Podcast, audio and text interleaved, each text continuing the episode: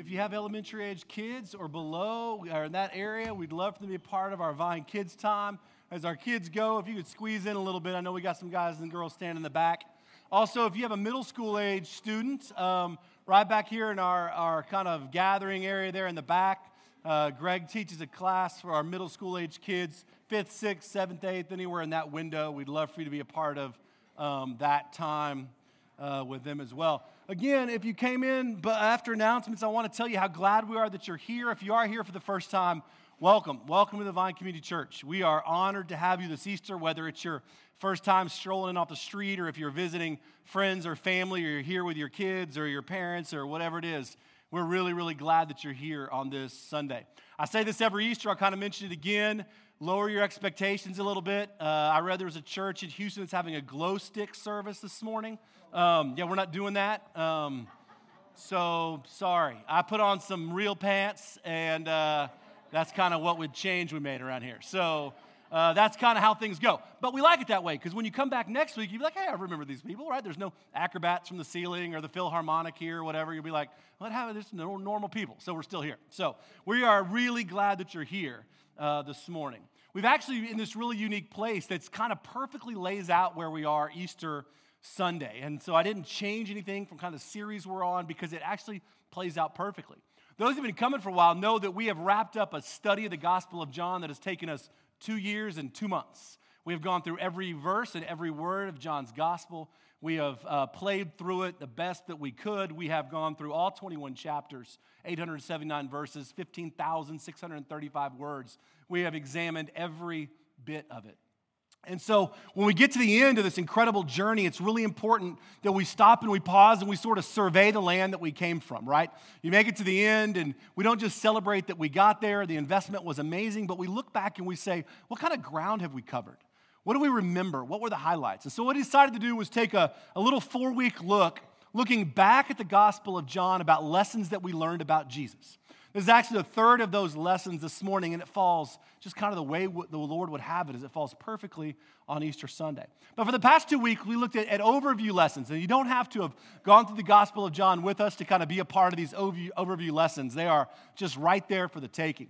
But the first one we learned and we talked about was that Jesus is the Messiah, He is the anointed one. And not the kind of Messiah that most of us expect, right? One that would come and meet all of our desires and expectations. That's what the Israelites wanted. They wanted a Messiah that would come in, overthrow the Romans, reestablish Israel as this powerhouse uh, nation again. And we have a lot of expectations that we talked about for the Messiah as well, things we want God to do for us. And we kind of explored all those. But we, we came face to face with the idea that we, we learned the Gospel of John that Jesus truly is the Messiah, the one that has come to not overthrow our sort of worldly things, but to reign in our hearts as a spiritual king. And we talked about that. Then last week we talked about the second lesson we learned about Jesus, which is that Jesus is in fact God, right? We talked about that he is the incarnation, which is the embodiment of God in the person of Jesus Christ. That Jesus wasn't just some ra- kind of traveling rabbi that went around the countryside doing different things right? Telling neat stories and parables and teaching people to do things that are really countercultural, but that Jesus was in fact God. And we examined his own claims to be God, where he says, John 10 30, I and the Father are one. We looked closely at Jesus' interaction in John chapter 14 and explored how that Jesus, being in very nature God, that his words are the words of God, his actions are the actions of God, and if we've seen Jesus, we've seen God. And we kind of explored the importance of that, obviously, that Jesus isn't just some prophet or traveling teacher, but we have to acknowledge that he claims to be God. We have to do, we have to do something with that, right? So we talked about that. This third one that we're on this morning actually falls perfectly in line with Easter. And the third lesson we learned about Jesus from John's gospel is that Jesus' death brings life, right? So, I mean, that's the perfect Easter moment, right? The death of Jesus brings life. And so this morning we're going to be examining that truth through the Gospel of John in John's Gospel, chapter 12. Uh, if you've got a Bible and want to follow this, you're welcome to. That's where we're going to be. I thought about using the, of course, resurrection text in John 20, but the truth is, four weeks ago, we were right there. So I figured you've heard it and you know it. And so we're going to back up a little bit, a couple of days in history to John chapter 12 and explore the idea that Jesus' death, right, his death on the cross brings life. So let's take a moment as you find that there in your Bible or on your phone or whatever you're using as your device to make sure I'm not making all this stuff up, and let's pray together. Lord, I do thank you that we are gathered here with all kinds of folks this morning. Folks have been coming with us for the past many years, folks that are here from out of town, friends and family, folks that are just looking for a church on, on Easter Sunday. Lord, we are so honored and blessed that um, they're here. Uh, we're, we're grateful that we can gather from every different walk of life imaginable to walk into this place with all the different baggage and issues and struggles that we've got, and you will meet us right in the middle of it. You don't require us, Lord, to clean up or to look great or to have all the answers. You just, you just meet us right in the middle of our stuff. Lord, the truth is, the entire message of Easter Sunday is about life. It's about the fact that you died so that we might have it. And so, Lord, what we learn about Jesus this morning is that his death truly does bring life. Take a moment in your own heart and just ask the Lord to teach you this morning. Really simple. Lord, teach my heart. Nothing complicated or anything like that. I know we do this every Sunday. We just invite the Lord to teach us. Ask the Lord to teach your heart this morning.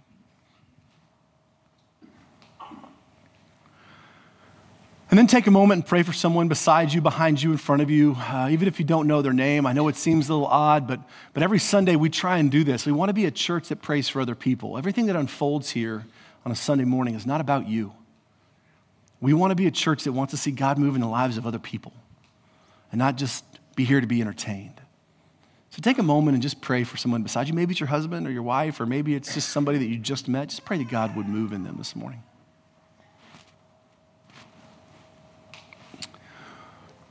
Lord, we uh, are grateful that your word is living and active. We believe that an encounter with your word is an encounter with you. We do not take that lightly.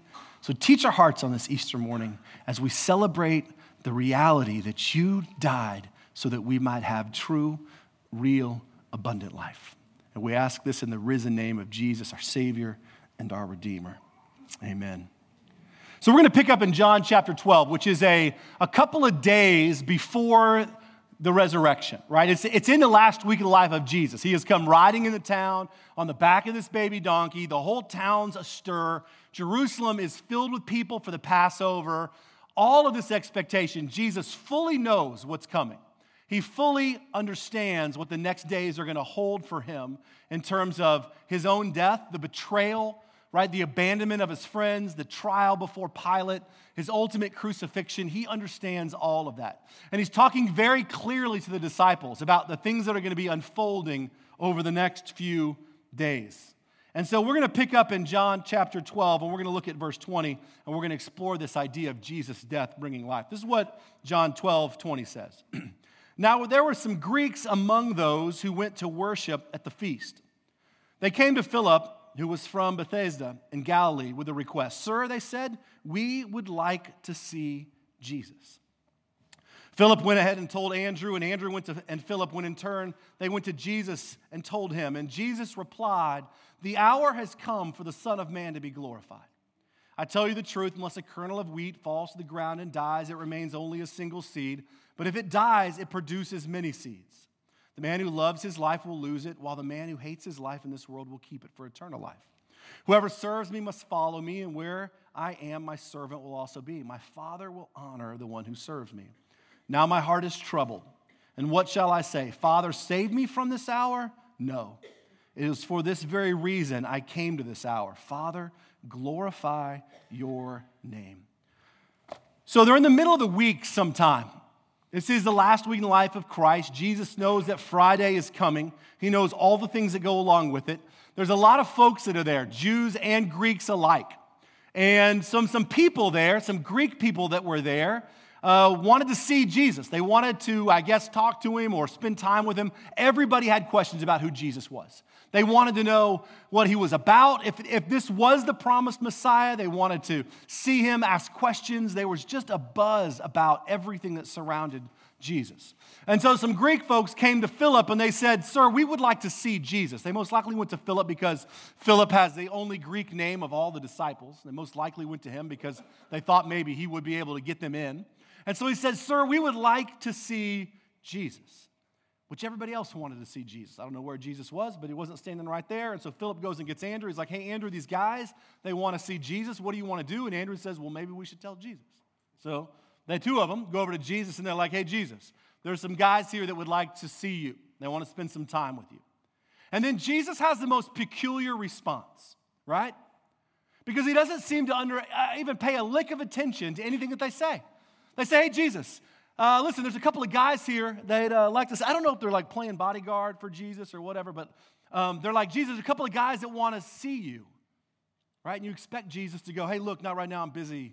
I've got stuff going on. Or, like, sure, like, bring them over. Or, oh, I hear you, but I'm not really in the mood. Whatever, right? Acknowledge their questions. But he doesn't. He actually, when they say, he says, you know, there's some people that want to see you, Jesus replied, the hour has come for the Son of Man to be glorified. And I tell you the truth, unless a kernel of wheat falls to the ground and dies, it remains only a single seed, which is an incredibly peculiar response. And you would expect Philip and Andrew to be like, uh, all right. Not really what we asked, but I'll go tell them that if that's what we're doing here. But Jesus knows, right? He doesn't, he's not mixing words. He knows what's unfolding in a few days, and he's talking very plainly and very directly to the disciples. So he seems to ignore their things. And in this little context here, he makes both a claim and he makes a call. Completely ignoring the idea that there are other people that want to see him, he makes a claim and a call. And that claim and call are really important. And we're going to look at how they impact our lives as followers of Christ. The claim he makes is that Jesus' death brings life. Now, he doesn't come out and say that directly, but that's the claim that death brings life. And more importantly, his death brings life. And he goes on to use this sort of parable or metaphor or whatever you want to call it. He says, The hour has come for the Son of Man, which was a reference to the Messiah, right? We've talked about that before. It's a Daniel reference. The Son of Man to be glorified, right? And I tell you the truth, unless a kernel of the wheat falls to the ground and dies, it remains only a single seed. But if it dies, it produces many, right? Like the idea, agriculturally, the idea of a weed, a kernel of wheat has hundreds of seeds in that kernel, and it is no good as a living plant for reproducing more plants, right? Like we don't live in an agrarian society, but it would make sense, and it makes sense to us that if that kernel of wheat falls to the ground and is buried, it will spring life, and from that single kernel, plant after plant after plant, and those plants produce seeds, and you see where Jesus is going. He's talking and referencing his own death. That unless I die, right, life will not come. Now, the disciples, they don't get this. But Jesus is talking to them about it. He's going to be talking to them about more and more. But the claim he makes is that my death will bring life. Now, we know that to be the truth of the gospel. That Friday exists so that Sunday can happen. That if Jesus doesn't die on the cross, then Sunday does not unfold. And Sunday is what conquers death, that Jesus died for our sin. But if he remains dead, he's just another mortal that had a bunch of ideas, and most likely he was a lunatic. But the fact that God, Almighty God, raises Jesus from the dead, conquering sin and death, that if we put our hope and trust in Jesus, we have life. Jesus' death died, buried, raised, so that we might have life. Unless that kernel of the wheat dies, there will be no life that comes from it. In other words, Jesus saying to the disciples, Unless I die, you will not live. And of course, Jesus isn't talking immediately physically, right? He's talking spiritually. Next week, we're going to talk about the idea that Jesus is eternal life. So, Jesus' death brings life. That's the claim. But there's a call that goes hand in hand with it, right? He also goes on to say, it remains only a single seed. It produces many seeds. Then he goes on to say, The man who loves his life will lose it, while the man who hates his life in this world will keep it for eternal life. So he makes this claim about himself that unless this kernel of wheat falls to the ground and dies, it remains only a single seed. But if it dies, it produces life. And he says, in the same way, right, the man who loves his life in this world will lose it right? But the man who hates his life in this world will keep it. Matthew and Luke both recorded as the idea that the man who, you know, to lose, uh, moves to save his life in this world will lose it. The idea simply being the juxtaposition of love and hate, our own world and our own self. That if we are in this thing, right, for ourselves, we're going to lose our lives. So the call Jesus makes is that your death brings life. And not death physically. Jesus has already talked about that. That's his death, physical death to bring life. He's talking now about something much more that if Jesus' death brings life and we put our hope and trust in Jesus, then we must be willing to die to ourselves in order to produce true, real life.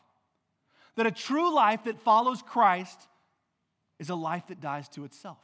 I tell this all the time, right? The single greatest truth in all the gospel is that we are called to die to ourselves and surrender to Christ. That's the claim that Jesus makes here. The claim is Jesus' death brings life. The call is your death brings life.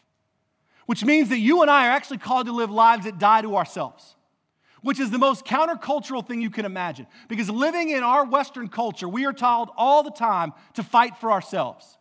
You've got to take care of number one. No matter what, you've got to look out for yourself. You do what you can in this world to make sure you get yours.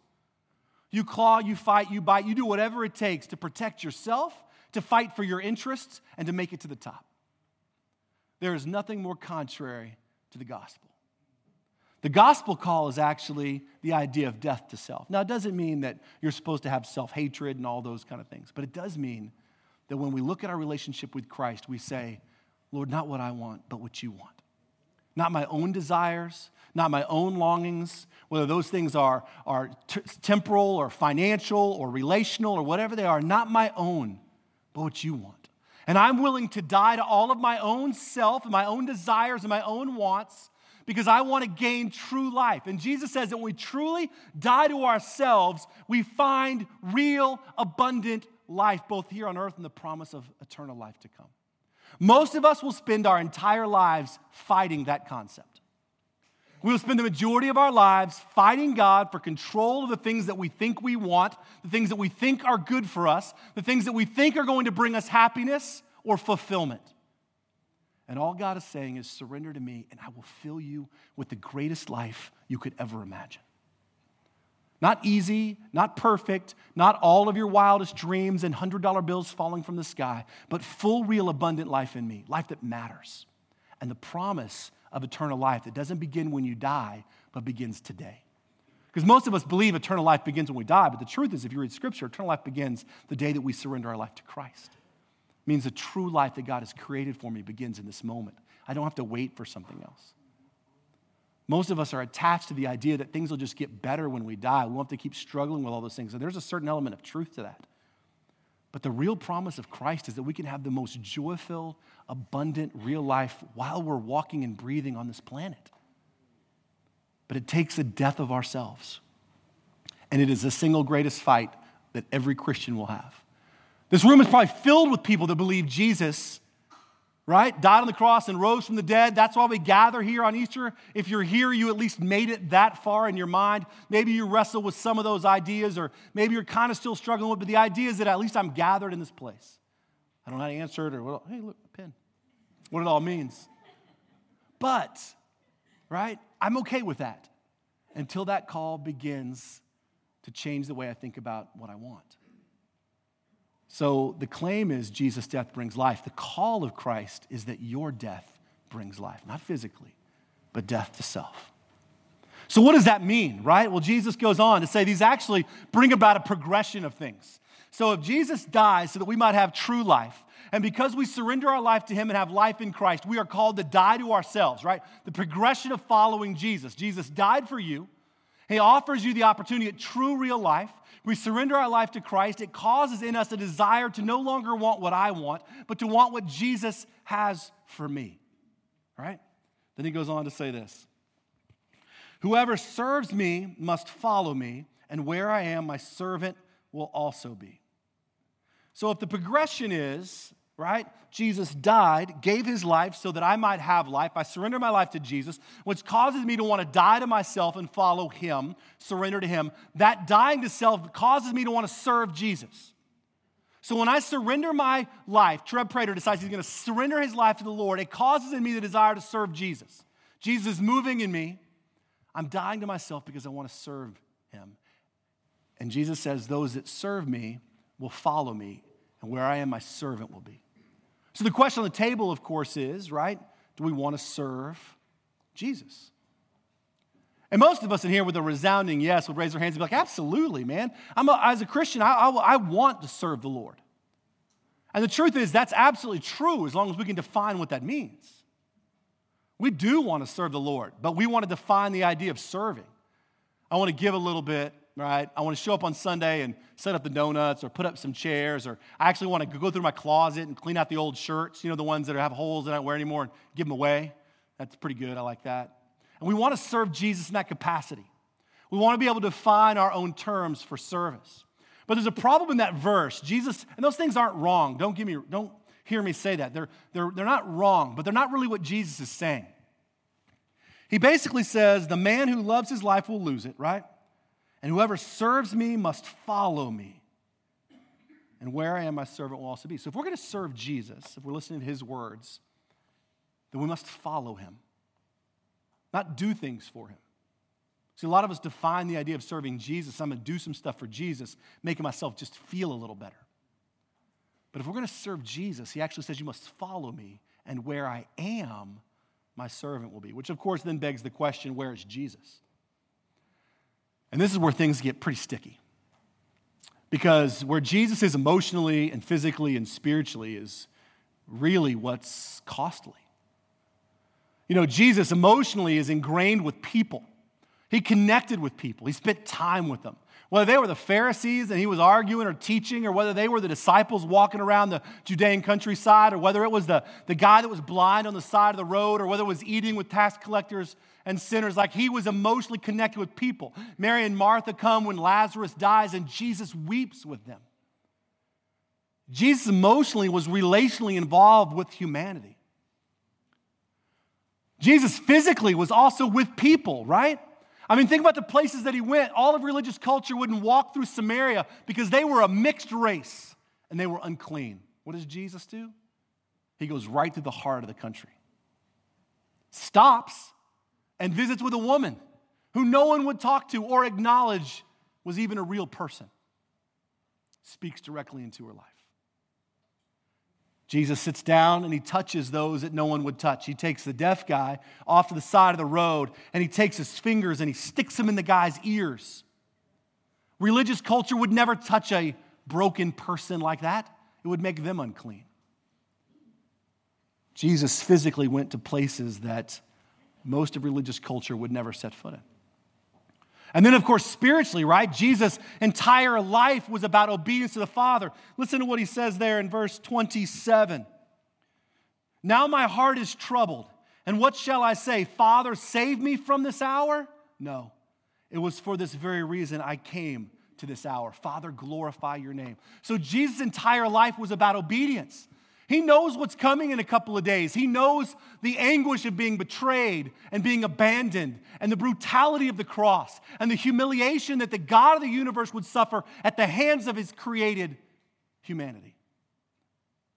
And he says, What do you want me to do? To look at the Father and say, Save me from this? No. It's for this very reason that I came. So be glorified, knowing full well what was coming. Jesus' entire life was about obedience. So when we say if we're going to serve Jesus, we must be willing to follow Jesus. And where is Jesus? Well, emotionally and physically and spiritually, he's in those places. Which is why most of us like to bag up our clothes in our closet and give them to Goodwill and call that serving Jesus, because that is something wholly different. Willing to engage with difficult people in our lives, to forgive those that have really really hurt us. To sit with the marginalized and the outcast, the broken, to invite the neighbors into our world and life, to invest in them emotionally and not just serve them, but to give them your heart. And then to look at the Father and say, Lord, whatever you want. What do I want? To have this convenient, comfortable life? I want what you want. So, Lord, be glorified. That's what Jesus says. I'm not going to beg God not to do this. No, I came for this, so God be glorified. What if that was the cry of our heart to serve Jesus? Lord, what am I asking for? Something to make me feel better? Make things a little easier till the next thing comes? No, I want what you want. So, Lord, be glorified in me. Do you see the progression and how that unfolds? That Jesus must die. His death brings life. And then when we find new life in Christ, because we surrender to Him as our Lord and Savior, we are called then and we get the privilege then of dying to ourselves. It is a joy that we have as the followers of Christ to say, God, not what I want, but you want. We die to ourselves, and that death to self produces in us the desire to serve Jesus. And serving Jesus means we follow him to the places that he went, to the, the relational places, the physical places, the spiritual places that say, God, not what I want, but what you want. Right? And then what happens? Well, the result is pretty amazing, right? Look at the result. This is what, and we'll wrap everything up with this. The result at the end of verse 26 is I, right, where I am, my servant will also be. My Father will honor the one who serves me. So, what's the result of doing all this? That God will give you all of your wildest dreams, right? That He's going to fix your marriage and all of your financial woes, and that all the people in your life that are complicated, your boss that's off, all those things are going to go away. It's not the promise. The promise is that God will honor you, He will honor you, right? In other words, God will be pleased. A lot of times we do stuff expecting the blessing from God. If I do this from, for Him, He will do this for me because that's how all of our earthly relationships are. If I do this, I get this. We do it in our marriages all the time, right? If I do this now, then He's going to do that later. Whatever that is, right? It could be anything. We do this, it's a transactional style of relational living. That if I do this work hard at work and I do this and I do this and I do this, I'm going to get a raise later something. It's transactional. All of our relationships typically are. So, what's the promise of God? That if we love and serve and die to ourselves and follow Jesus, that He will be pleased with us and that He will be glorified. What if the every desire of your heart as a follower of Christ would be that God is glorified? Not expectation of return or blessing or $100 bills but that God would be glorified. See, that's the true gospel. That Jesus died and his death brings life. And that if we surrender our lives and hearts to him, we are then called to have the privilege of dying to ourselves. No longer what I want and all of my worldly, selfish driven desires, but God, what you desire for me, because what you desire is always better. Always better. And that desire causes me to want to serve you because I'm no longer interested in serving myself, but I want to serve you. And I want to go the places where you go and are into the lives of people, into the broken places, into the hard places, into the difficult places. And I want to be obedient. I want to live a life that honors you. Not for my own comfort, not to save me from this hour, right? Not for my own pleasure, but that you would be glorified. And then my ultimate desire is that God, you would get everything. And Jesus says, and God will honor you. All that simply means is that God, right, will just be pleased. And we don't have to earn it or do it, it's a byproduct of death and serving. It's not the goal, it's a byproduct. Easter is about life. It's not a one time we gather a year to give a nod to our religious roots.